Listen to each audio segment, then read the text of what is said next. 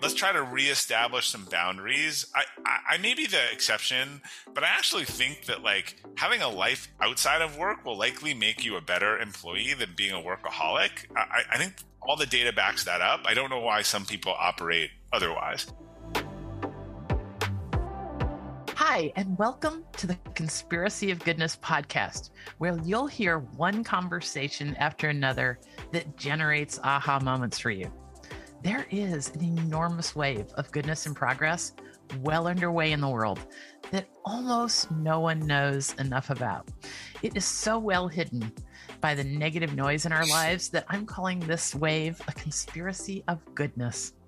And if you listen to this podcast regularly, you're going to be a part of that way. In fact, if you're listening to it now, you probably already are in your circles somebody who is considered a helper, a doer, a giver. And the guests on this podcast every week, though they come from all different genres will give you fresh ideas, inspiration, and joy to think about. So, welcome again I'm Dr. Lynda Ulrich, founder of the mothership website of this podcast, and that website is called the Goodness Exchange. There, you can have instant access to um, insight and innovation going uncelebrated articles, videos, links, and inspirational things to real newsworthy content that should be rising to the top of our feeds every day, but it just isn't by the way the internet works. But we can change that. We're here, we're celebrating what's right with the world, and we're going to start start on that right now with a wonderful guest, Bob Glazer. Welcome, Bob. Thanks for having me, or I guess having me back. Yes, yes. E- episode thirty-six during the heart of the pandemic, we we uh, talked. Uh, see, it really feels like ten years ago. I think. yeah. It was. I think it was within the first year for sure. Um, and uh, Bob wrote an amazing book that I. It's right here, all dog-eared and crazy. It's called Elevate and um, and uh, when I read this book, I kept thinking, "Oh my God! Now I there's a book I don't have to write because Bob is a master of timeless wisdom. He picks up on the details of of action and and thought and deed that we can all apply in our lives to our work life. And there's so much even in this book, Elevate. The subtitle is push beyond your limits and unlock success in yourself and others. And Bob, I have to tell you, that's what I love most about your work. Um, you're not just about unlocking success for for yourself. You're constantly talking about others. And I find that the refreshing perspective that we all need in our lives right now is people who have a bigger worldview than their own success. But and we can carry others along by being thoughtful, and you certainly are. So just thank you from the world. well, thank you. Look, I whether whether it's a feature or a bug, like when I figure something out, I inherently feel like it, I, I, need to share it, and, and, and, that's just my DNA. Um, so so yeah, I mean, I, I don't. I, for me, like, what's a secret's not gonna not gonna do any good. So I mean, that is literally my core purpose is to share ideas that help people and organizations grow. So I I like to tinker with something, try it, think about it, and then and then I think if it can help, kind of get it out there. Okay, so I, I just have to share with you um, a bit about Bob's bio that um, that will help you understand the, the scope of the impact that he might have in your own working life and personal life for that matter. Bob is the uh, founder and global chairman of Acceleration Partners, a business um, that has built an award winning culture. They've been selected by Glassdoor, um, their Employees' Choice Award, two years in a row. And that's not by accident. Again, as I mentioned, Bob has this refreshing perspective about seeing amazing things and taking other people with, with him. And he also has an award winning newsletter in my mind called Fridays Forward. Gosh, Bob, the last time I checked, you had maybe a hundred thousand subscribers. I don't know. What's what's this? What tell us a little bit before we start about Fridays Forward? Because does that is that where all your concepts sort of began this sharing of good ideas? Yeah, uh, and and it was sort of an accident. So I, I the story of Friday Forward is I went on a leadership retreat, and uh, there was a real focus on a kind of positive morning routine, which I really liked, on reading something positive, writing something positive.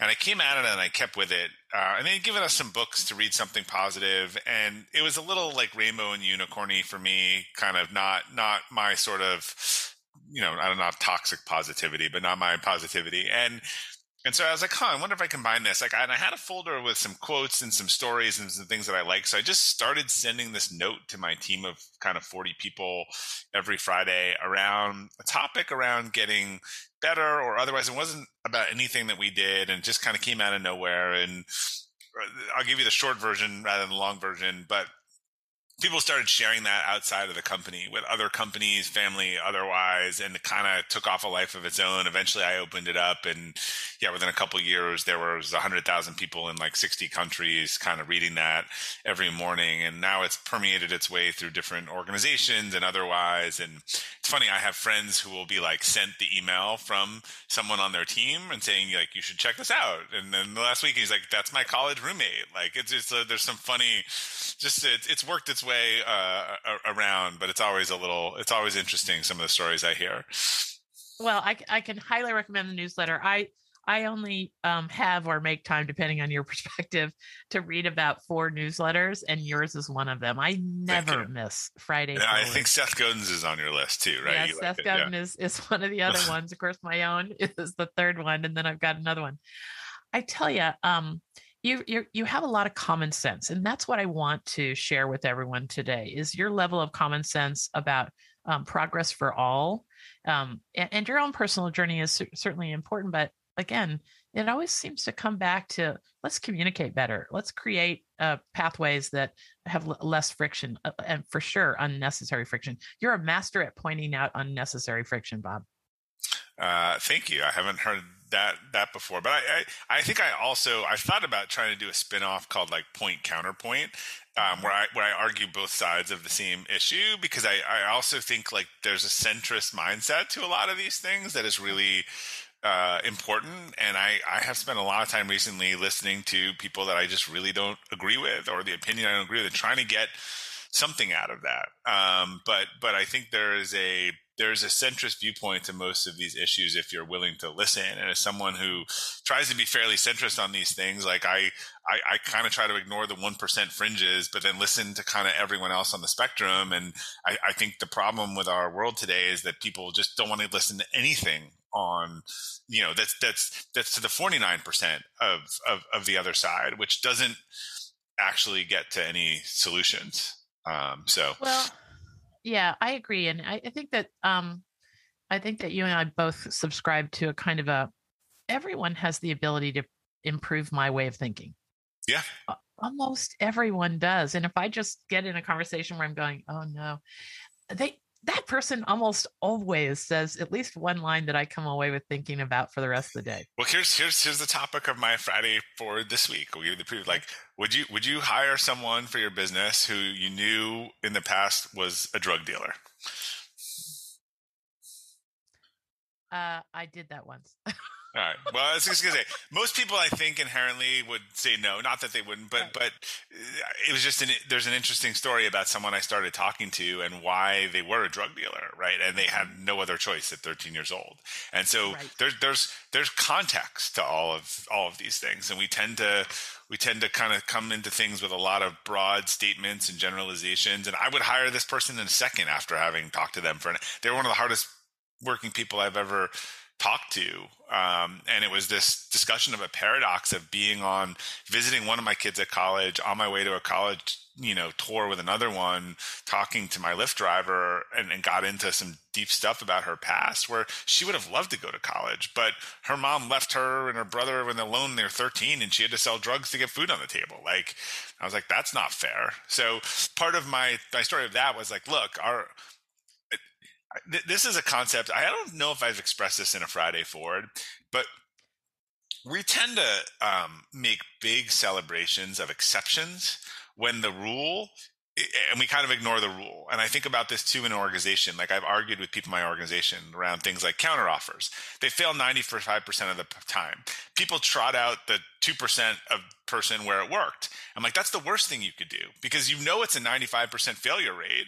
So you're telling me you're, you're, you're actually, if we did this 100 times, we would be better off 95% of the time. But you're going to trot out the two exceptions. You know, that, that doesn't make any sense and you know we tend to look at these things around um, and success. And yeah, we want we love the rags to riches story and the cream rises rises to the top and like, but the data doesn't really support that. Like the two longitudinal studies have said that again, there's a lot of definition of success. So let's just talk about financial success.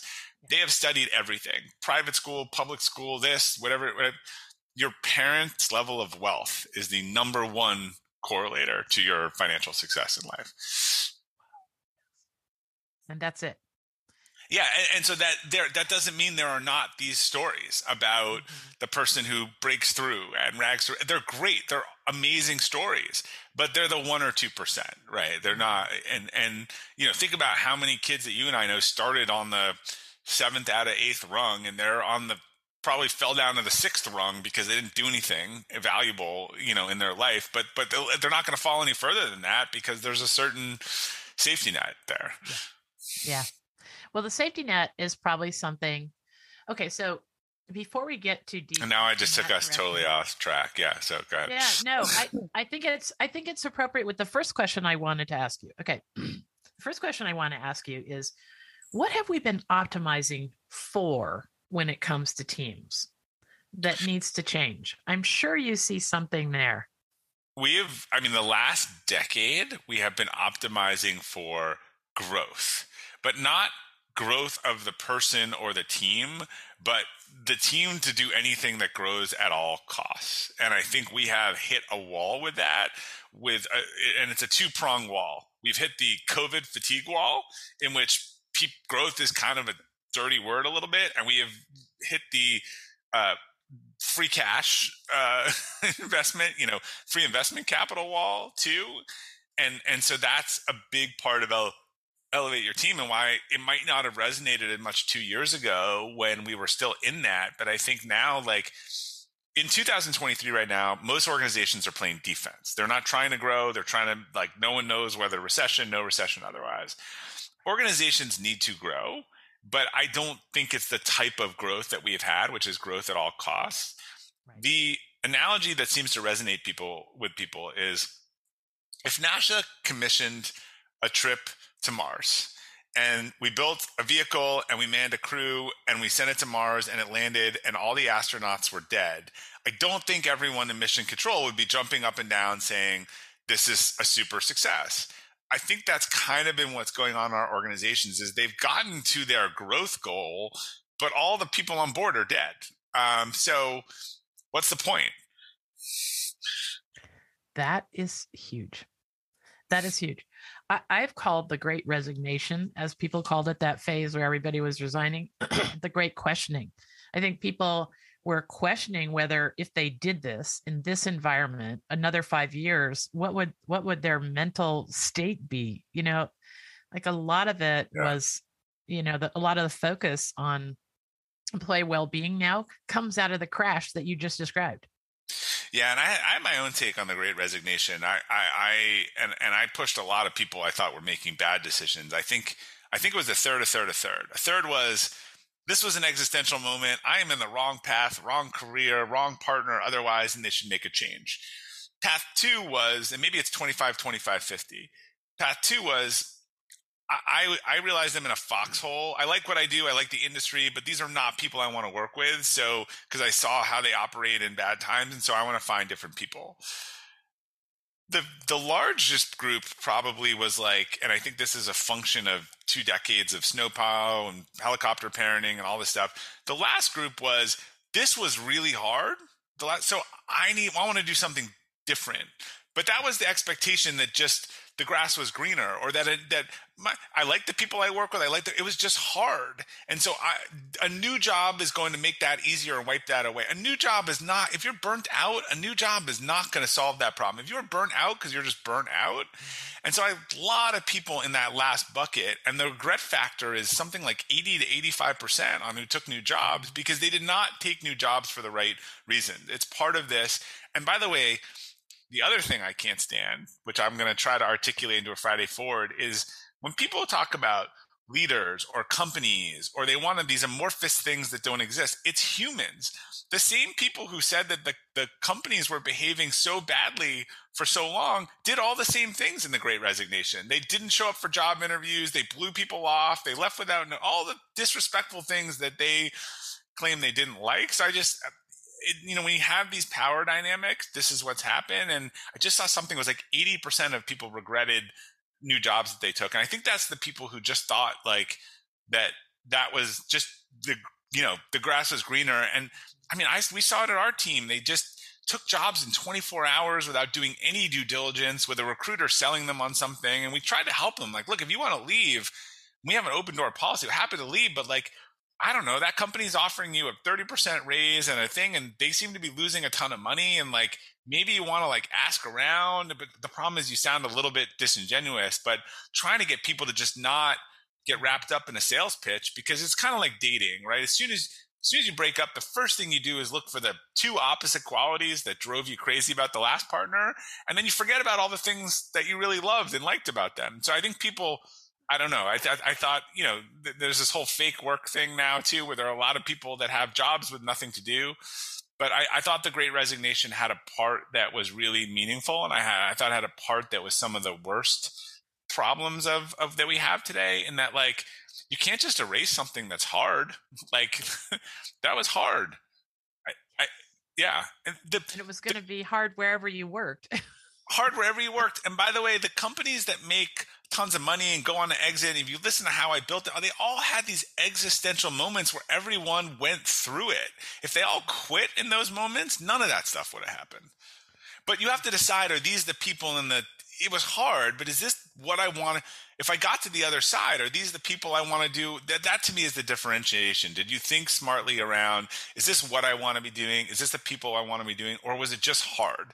Because I promise you, if you worked in any restaurant industry, it was hard. But if you loved restaurants, then like going to a different one, it wasn't going to make that, wasn't going to remove your burnout.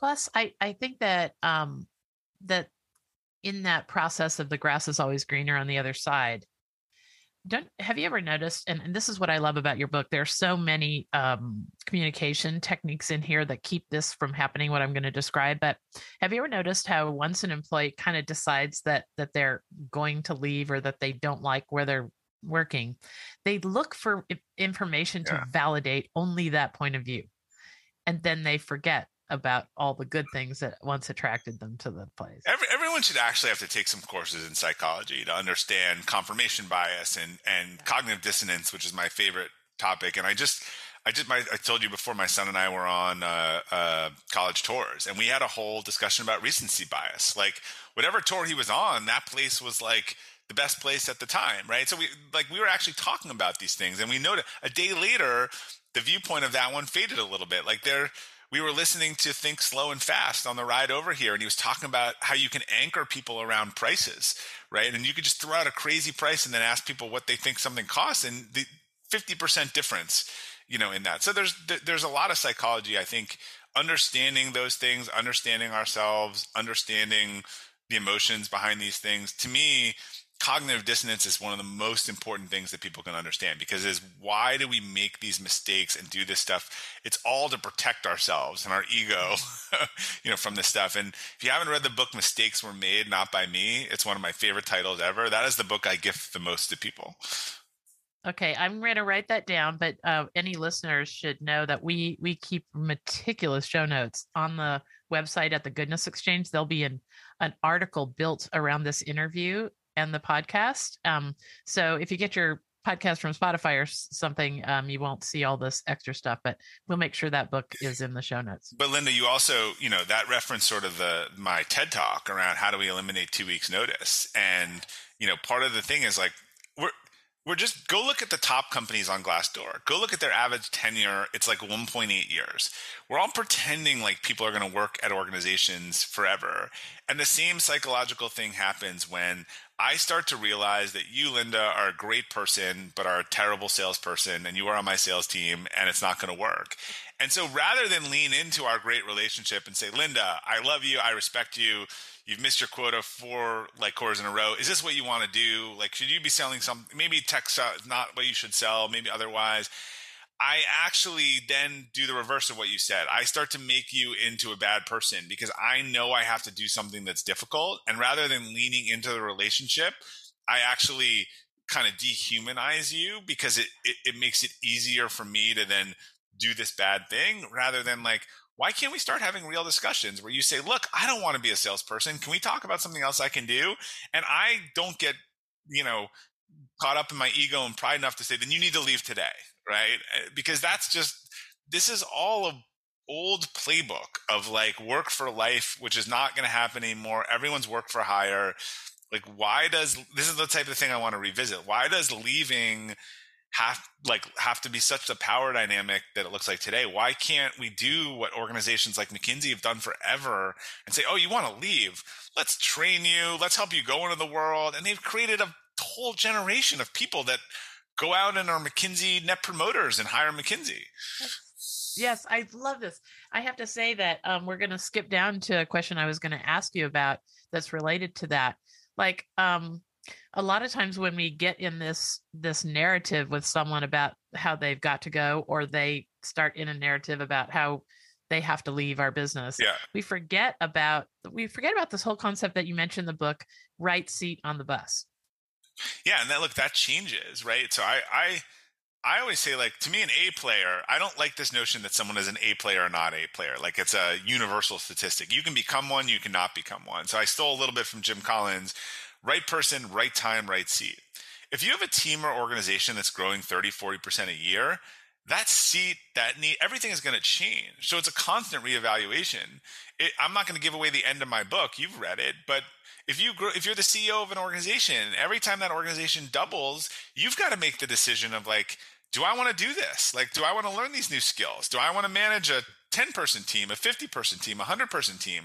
And if you do, and you're doing it for the first time, you got to reinvent yourself and you got to do stuff different. So I, it, it's very hard for us to look at these things objectively what do I like to do? What do I want to do? What does the organization need? And I would posit that any growth organization, that stuff is going to be constantly changing. And that is why some people go from, you know, into an A player because the opportunity presents itself or out of an A player because they don't want it. They don't want to do it, but the job has changed. And this is where leaders earn their stripes, right? This is where, as a leader, you can't let something just keep failing because you're willing to, you're not willing to address it. Mm-hmm. Okay, well, that brings us to that. When you were mentioning the A player, there's a great little part of the book about unicorns, A players. Yeah. Uh, yeah, talk to us about those four qualities. It's hard without the graph. So when you transcribe this, put the graph. But but um, I'll try to uh, describe this. You have a two by two matrix, and it's sort of role and responsibility um, and and you imagine a line starting in the lower left going to the upper right that if that's the growth of the team or the organization that's how much the the responsibility you know is going the time and sort of the the, the responsibility is going to change. So someone who comes in you know and ha- can do what you need on day one but can't get any better and the organization's need line goes up in any instance whether it's marketing accounting or whatever they're quickly going to be an underperformer because they can't do what you need them to do right? If they only know how to do bookkeeping and you need a controller then you might also need a bookkeeper, but they can't keep up on that line. On the flip side, a unicorn is someone who's like gets so much better every year that they exceed your growth rate. So they come in as an associate in marketing, and when you need a manager, they are ready to be a, a director. When you need a director, they're ready to be a VP. And you get like one or two of these, like maybe in the lifetime of your organization. So give them a lot of stock and a lot of money, and pray to God they don't go run your competitor's organization. Um, the A player like just sits perfectly on the growth line of the team or organization. So again, ready from manager to director to VP, they're ready to take that role. But let's just say that that's 40% a year. It's not possible for most people to compound in certain things like accounting to get better compounding at 40% a year. You cannot there isn't enough Miracle-Gro to turn you from a bookkeeper to a CFO in 3 years. You're just it's just not possible, right? But there could be a company that's gone from 2 million to 10 million to 20 it needs that in each of these functions the person who's used to being at the top of the function you know the top marketing person could be a manager and then it's a director right everything in between their ability what they could d- deliver if, if, if the growth rate of the team is 40% and they're 20% in between is the capacity building zone. So that's the opportunity, which is how do we try to get this person better? How do we get them close to the line to be the next up, to be the person? But with that said, very often is they can't be the person. They can they just went from associate to manager. They're they're ready to be a great manager and get 20% better. They're not ready to be a director. That is where a leader needs to come in and coach everyone and try to make their help them improve their capacity to get to the line, but also understand where it's not possible or realistic. I mean, I gave an example in the book where a friend of mine, I've heard this a lot. People are very loyal to their financial people, particularly if they don't steal from them, right? So they have a great controller and they've had them forever. And then suddenly they need a CFO. And the controller gets pretty like, you know, sort of rubbed the wrong way that a CFO is going to come in. But there are certain characteristics that a CEO knows about financial management and tax or otherwise that that the controller just may not be there. Most controllers most CFOs probably were controllers, but again, let's just say someone who's been a good controller for a while. Well, my friend, out of loyalty, not wanting to lose the controller, promoted this person to a CFO role, and they made a million dollar tax mistake because they just didn't have the thing, and he knew it, and that was on him. So his job was to keep growing her, and his and, and, and if he'd done it correctly, he would have said, I'm going to hire a CFO, and this person can be a mentor for you and train you. And I hope that one day you'll be a CFO here or otherwise. But if I objectively will look at what the organization needs, it's not what you have the experience at today. Okay, so that leads us straight into capacity building. This is a really important part of the book that um, that is becoming something we've got to focus on as far as uh, in this in these days when um, it is so hard to know whether to bring people in from the outside or yeah. hire within. So talk to us about capacity building. Yeah, and and so so as I defined it in Elevate, um, there are four pieces to to building capacity, and that's is the process of how we get better, I believe. So there's and these go in a logical order. There's spiritual, intellectual, physical, and emotional. Spiritual for me is not religious, and and, and let me say the four of them. Since we have the video, it's like four quadrants of a ball. If they kind of grow in tandem and they get bigger, imagine faster, more mass rolling downhill imagine a ball like this it's going to go all over the place and it's not that these things are always in sync but spiritual is the foundation. Who are you? What do you want most? What are your personal core values? Because to me that is the foundation of kind of level five leadership which needs authenticity and self-awareness. So am i clear on my core values since those drive the most important decisions that i make? Intellectual capacity is like your personal operating system. So this is how do we learn plan execute with discipline. Like this is this is about our habits our routines how do we get better? You're listening to this podcast because you are trying to be better at something tomorrow that you don't know how to do today and it's not more right? So think about it like if you upgrade your software or your operating system it tends to do the task easier and with less energy. Sometimes knowing how to do something makes it a lot correctly makes it a lot less work for us.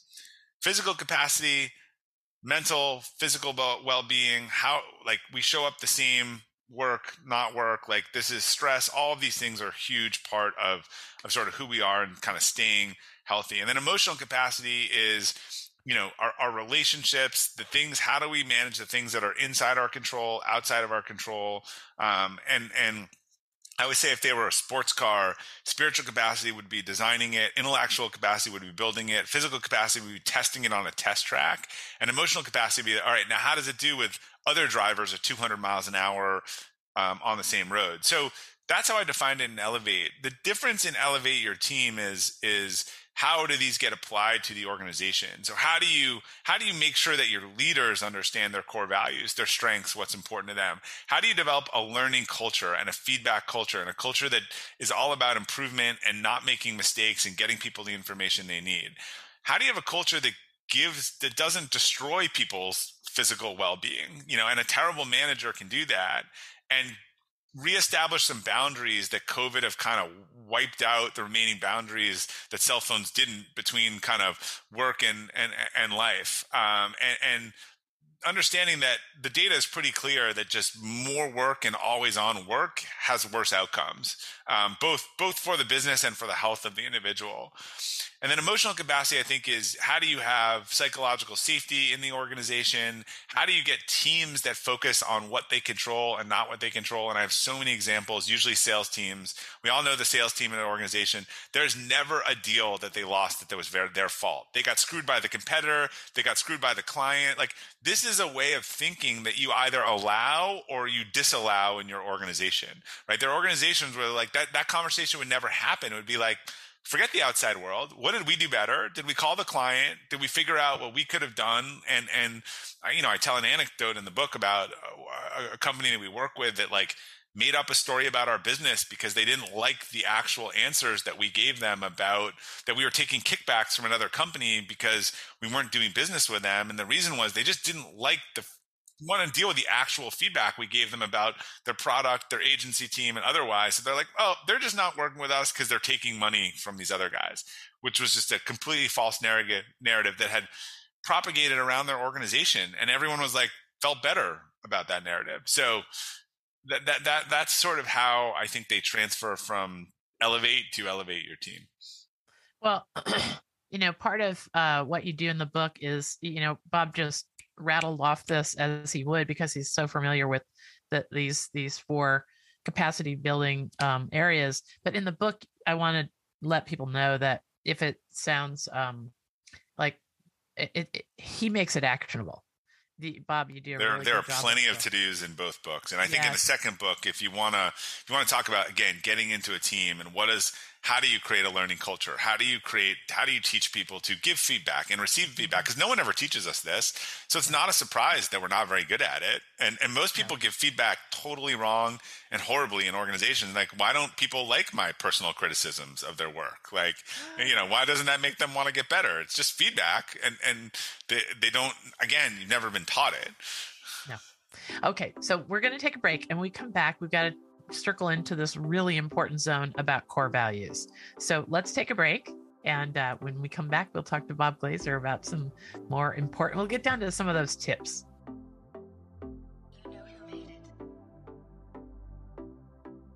Hey, Dr. Lynda here. Did you know that a recent Harvard study found that exposure to just four minutes of good news each day will make you 32% less anxious? And 18% more optimistic? Just four minutes. We've all got that much time to devote to our worldview and our sense of flourishing. Yes, if you make a habit of learning about just one piece of remarkably good news each day, you can be the one in your circles with fresh insights, ideas, and a sense of strength. Okay, so that takes care of the problem in our personal lives. But what about our work environments? We need to feel like we come alive there, that we that we have meaning and purpose there. Well, enter the goodness exchange for business. For companies that want to create optimistic and values driven work cultures, our content can give you a way to turn aspirational ideas like positivity into a concrete way of being in the workplace. In fact, employee retention and attraction may depend on your company's ability to nurture a tone of innovation, interesting collaborations, and possibility. And most importantly, the Goodness Exchange can meaningfully elevate your company's wellness efforts and benefits packages because your work culture can be offering employees something new, peace of mind, and that sense of flourishing I mentioned before where employees' well being isn't just a perk, it's the way we care about the individuals in our workplaces. So, if you'd like to chat about infusing your culture with a tone of celebration, about goodness and progress, we'd love to chat. Contact our CEO, Liesel. Her email address is info at goodnessexchange.com. Thanks. Okay, we're back. Hey, we're here with a, an amazing business leader, uh, Bob Glazer, who is talking to us about how to uh, build better teams, better cultures around communication and and things that could uh, reduce our friction, and how to uh, you know appreciate others. I, I just I'm telling you, Bob. Um, I love the the small tips, which we're going to get into now, on how to bridge some of these gaps that cause us to have unnecessary stress in our work environments. Um, I just want to mention that Bob's the author of a of this amazing Friday Forward newsletter. So if you want to tap into something that's just every week, some common sense, Bob's very concise with his words, and it'll take you about a minute and a half to come away with a kind of a fresh point of view on lots and lots of subjects. Um, he's written for the Wall Street Journal, USA Today. He's got a USA Today bestseller. I, I can't thank you enough for joining us, Bob. Let's let's get into some of these tips. Um, some topics that I wrote down that I was curious about hearing you speak about today. How about um, how about routines and habits? Let's start there because I notice in the business cultures that I've been in, boy, a lot comes down to how hard it is for people to change their routines and habits. We might be get good at it for two weeks, but eventually we're right back to where we started.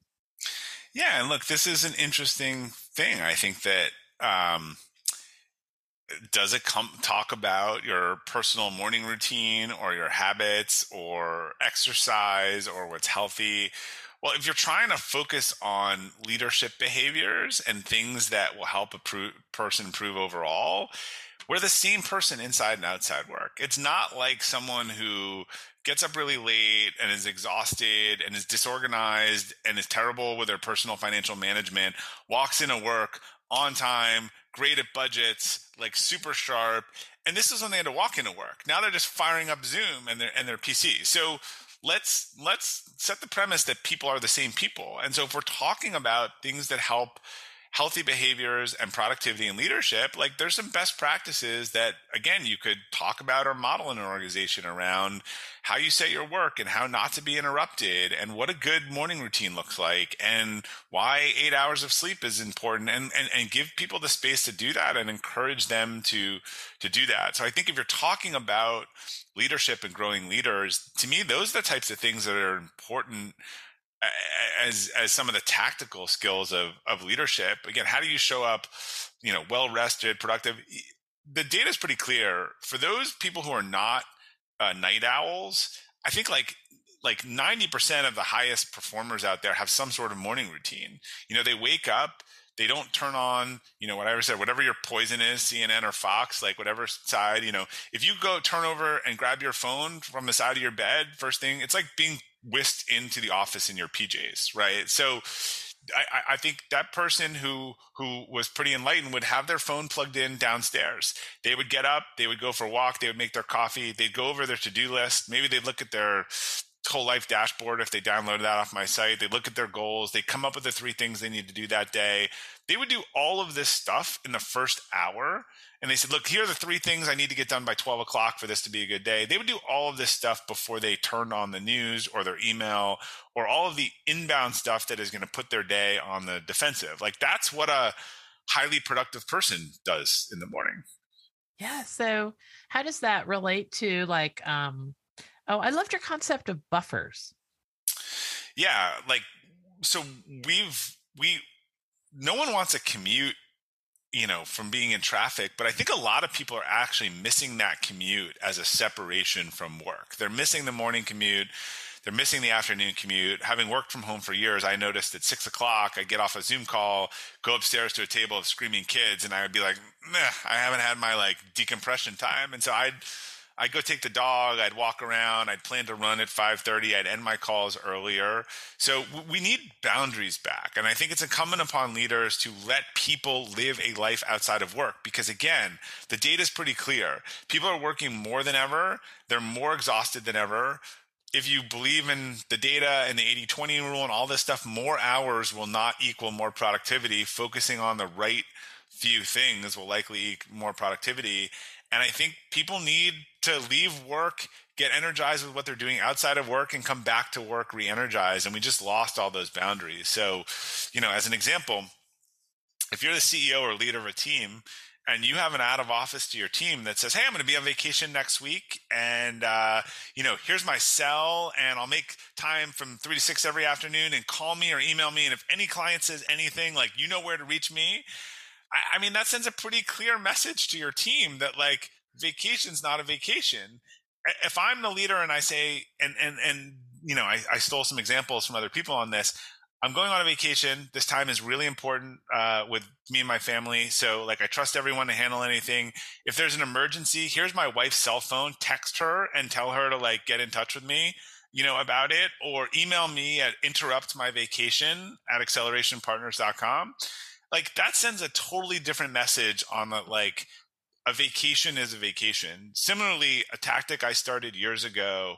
Uh, which I really love for leaders is so simple is unless it's an emergency or it's people on my exec team or people that I am peers with, I always say this not pejoratively, but but people lower than you in the organization objectively will generally feel the need to respond to anything that you say, right? So if, a, if, if, an associate is getting an email from a VP or a direct, this is not about worth. This is just about perceived power dynamics. They're going to do that. So I'd, I'd respond to emails on a Saturday morning because my kids were sleeping and then I get all these emails back. And then I realize, oh, people think that if I'm emailing them on Saturday, they need to write to me. So starting five years ago, I just started using delayed delivery for any email that's outside of normal work hours. So if it's late at night, if I'm cleaning out my email on a Sunday night, all those are set to 8 a.m. or 8.30 Monday morning.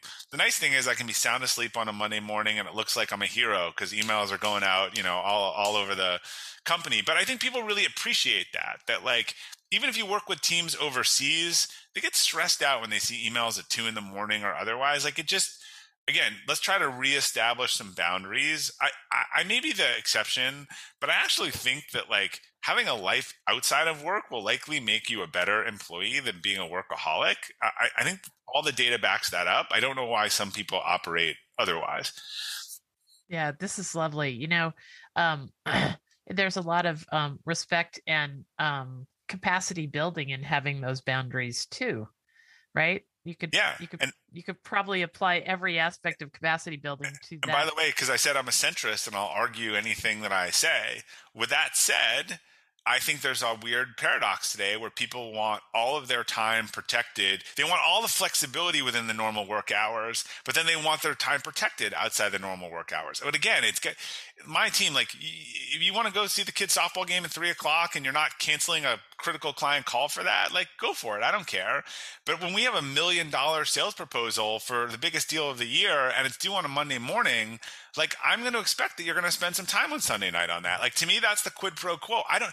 There's a difference between me wanting you working on the weekend to prove that you're a team player and a massive move the business proposal that is just objectively due on Monday morning, right? It should be the exception. It should not be the rule. But I think of a lot of employees want this flexibility to be a one way street. And that's not going to work like either. Like they're, they're, there are bills that have to be paid. There's business things that have to be done. My my uh, relative was telling me, you know, that they were having this problem with all the engineers wanted to take the same two weeks off during the summer, and their product release was two weeks later. And they're like, "Look, like guys, like this is our core product, like that we raised our money on, like." We, like we got to figure this out. I know, I know you're entitled to it, like, but I, we're not going to raise any more money if we blow our product launch.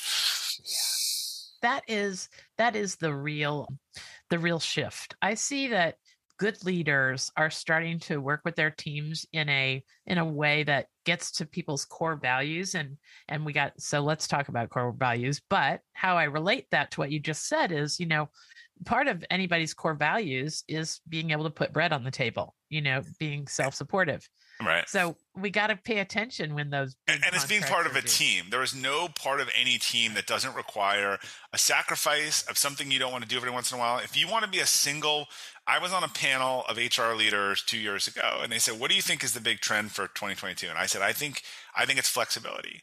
And the speaker that went to after me said i think people want to work where they want when they want and on what they want.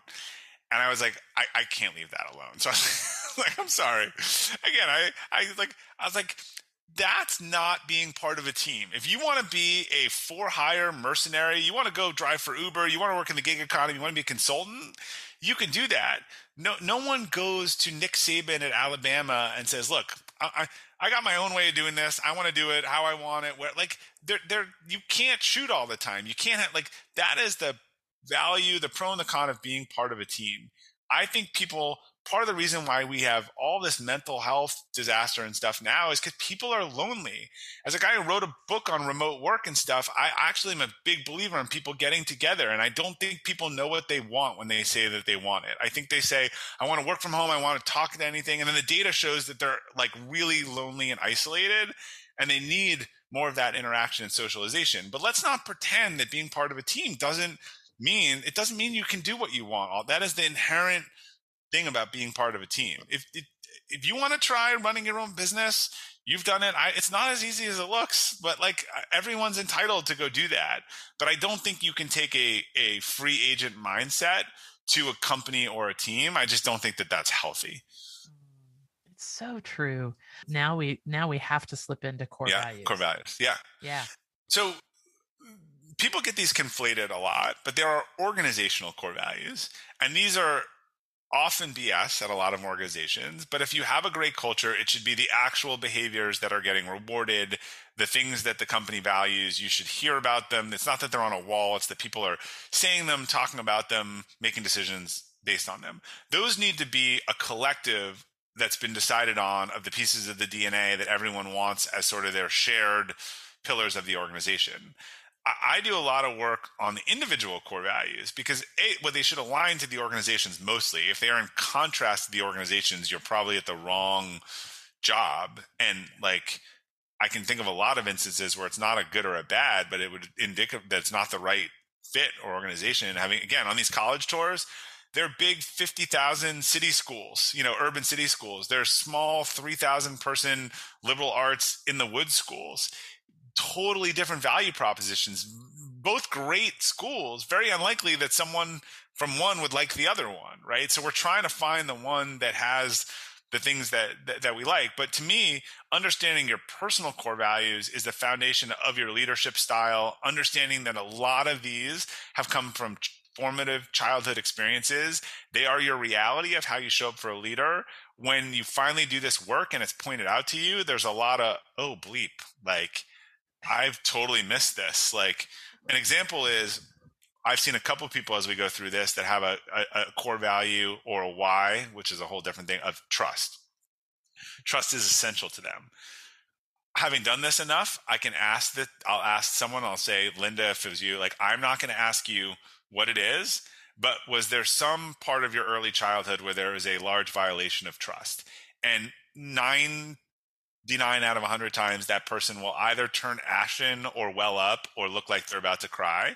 And again i'll say again i don't need to know the story but now i know that that is a value for you right? So these are people for whom they have a small circle of friends. They they they trust.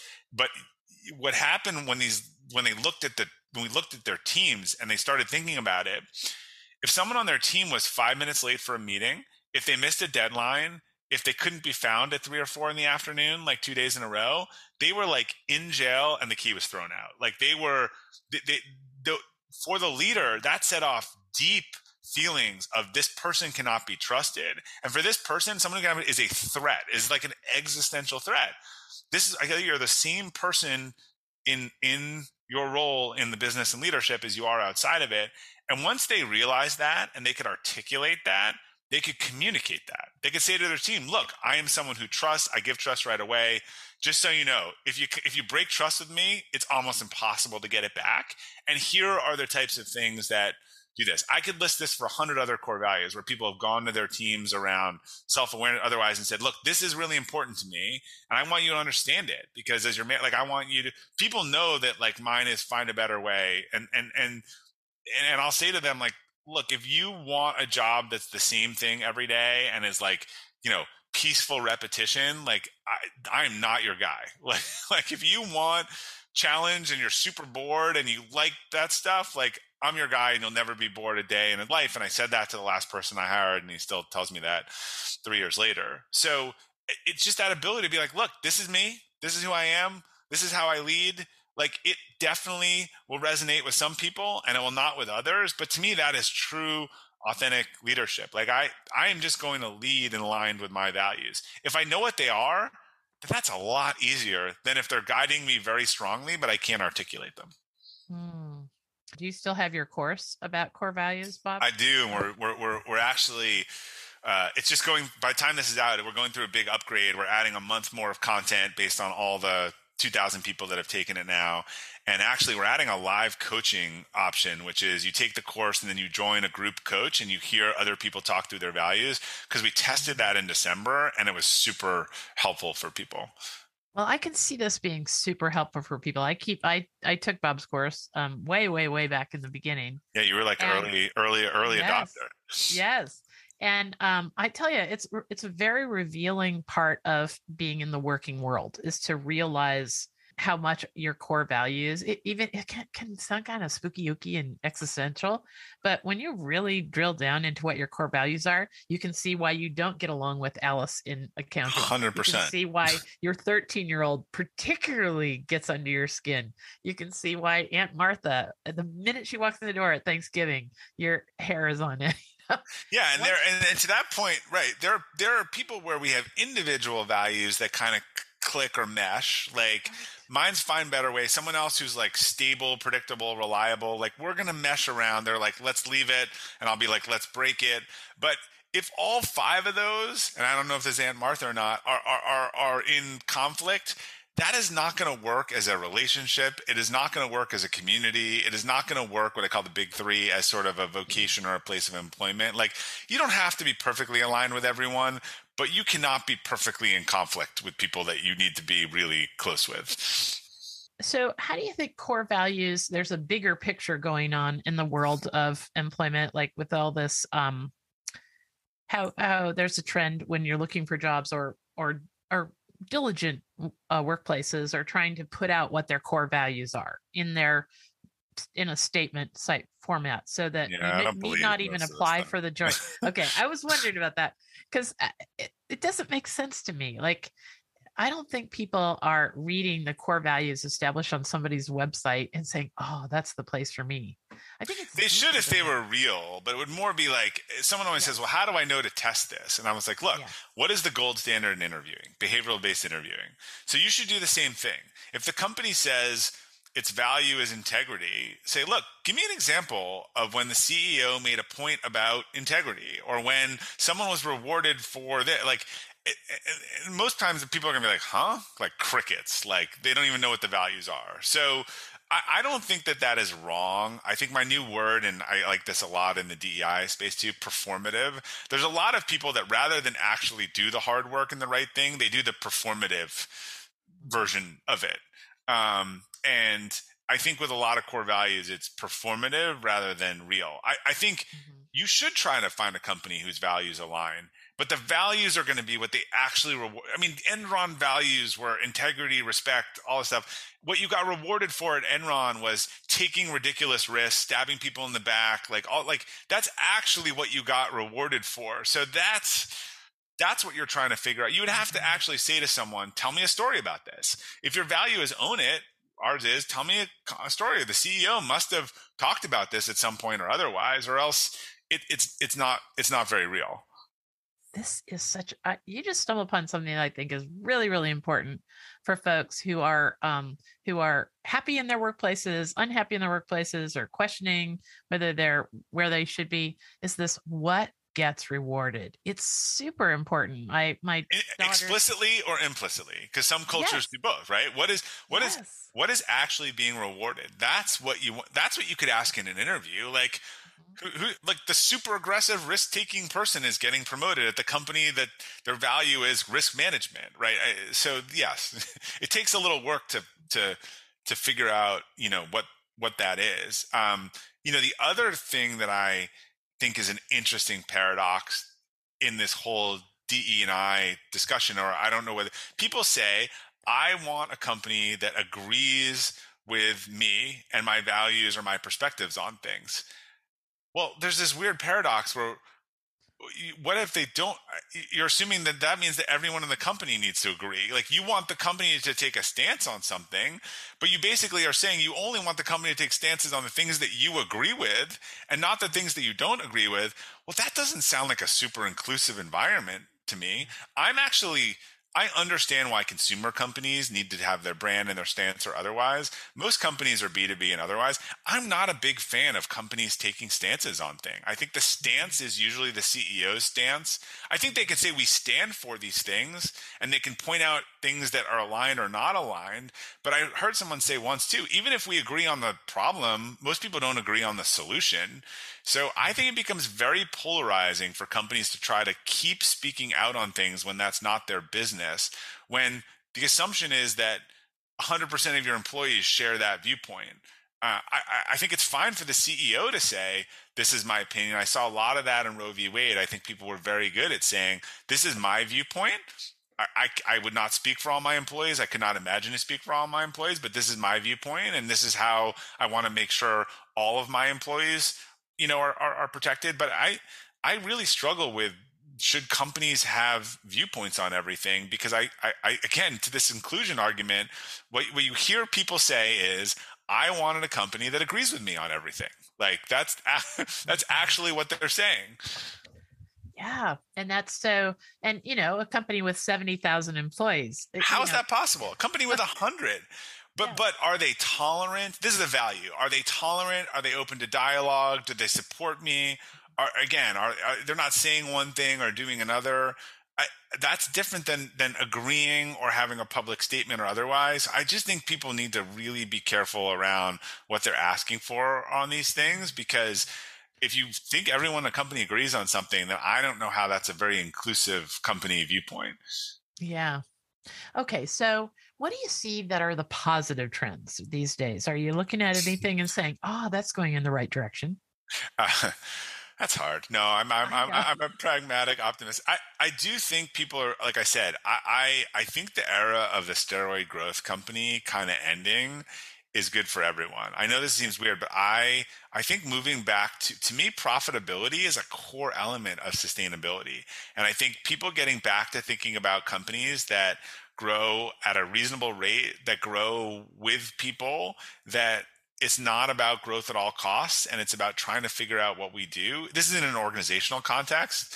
Um, I, it's funny, profit became like a bad word, but I think people forgot the fact that like if you it, it, you have to keep borrowing money if your company is it is inherently not sustainable if you are borrowing money constantly and losing and you might not have i think we're finding out it's just not that easy to turn on the profit switch. If you don't have the dna in your company of um, of of uh, of profitability it's not that easy to turn on. And so there was a huge talent drain into these high growth no money organizations. I actually think the playing field for all organizations is being a little bit leveled now as people reevaluate. Those were always risk reward but for the last whatever years, it looked like all reward and no risk. Now you've got the people underwater and options, eight years of work, not going to make any money. I, I, I just actually think it's for other organizations that aren't trying to grow at all costs. It's it's leveling the talent playing field. It's redistributing talent, and people are thinking about what kind of organization do I want to work with. Mm-hmm. Now, if this interview were only three or four minutes and you you really had to boil it down to what you really wish people knew, Bob, like is there something in this book elevate some overarching principle that sometimes you listen to the news or you read the business page or whatever and you say, I really wish people knew. What what would it be? In that context, I think that there is a cost to all of this hyper growth stuff. I think we're seeing there's a financial cost, an emotional cost to to people, to organizations, to all these companies competing against each other and destroying each other that were overfunded. And, and I think again, as someone who really believes in growth, I do think organizations need to grow and evolve. I don't know they need to grow 100% a year. I really think there is this better way, which is to grow by growing the people and I think hopefully, you know, this is a playbook for organizations that want to do that. I, as I said in the beginning, I think we're in this defensive moment, at least for the rest of this year, where everyone is trying to play defense because they're not sure which way it's going to go. But after that, they're going to have to get back to growth. And the question is, do we go back to the old playbook, you know, or do we go back to this, I think, new and different playbook that says, I want to put a shuttle on Mars where like the people are alive when it when it lands there. It's lovely. That is so lovely. So Bob, thank you so much for just sharing your your timeless wisdom in business and people and all those things. Um, where what can people do next? I obviously again I'm gonna I'm gonna yeah. Uh, tell people about this this beautiful yellow book. It's just got really practical tips. You know you may you may find things you're already doing really well but you might find a tweak. There i found sections like that that you had to, just a perfect tweak to what i was what i was already doing and then stuff that opened up whole new landscapes. So thank you very much for um for publishing that book. What what can people do? We've mentioned friday forward. What else can they how can they connect with you and expand their work with you? Yeah again you could you could buy one of the Elevate books Friday Forward if you want to just read some of these things and see if Lynda's telling the truth or not. Uh, you can go to FridayFWD.com. But all of my stuff is at RobertGlazer.com, G L A Z E R.com. So there's the podcast, which I talk to a lot of people on each of these subjects of capacity building. Um, books, uh, the core values course is on there too. So everything is really Friday Forward is all in that uh, one place. Yeah, Bob, I didn't even mention the podcast. Bob Bob interviews some amazing global thought leaders on his podcast, so I'd refer people there as well. Well, thank you so much, Bob. I I um, I always look forward to our conversations. We I want to also say that Bob is a guest writer for the Goodness Exchange once a month. We find one of these amazing pieces that he's written and we feature it on a Friday. So you can also find Bob on the Goodness Exchange website with all our other wonderful articles about what's right with the world. So thank you, Bob. I hope the uh, the bits of wonder and inspiration and new thought processes that we've shared will get you through your week and you'll start seeing all the joy and um, success that we've been talking about. Thanks, Bob. Thanks, Lynda.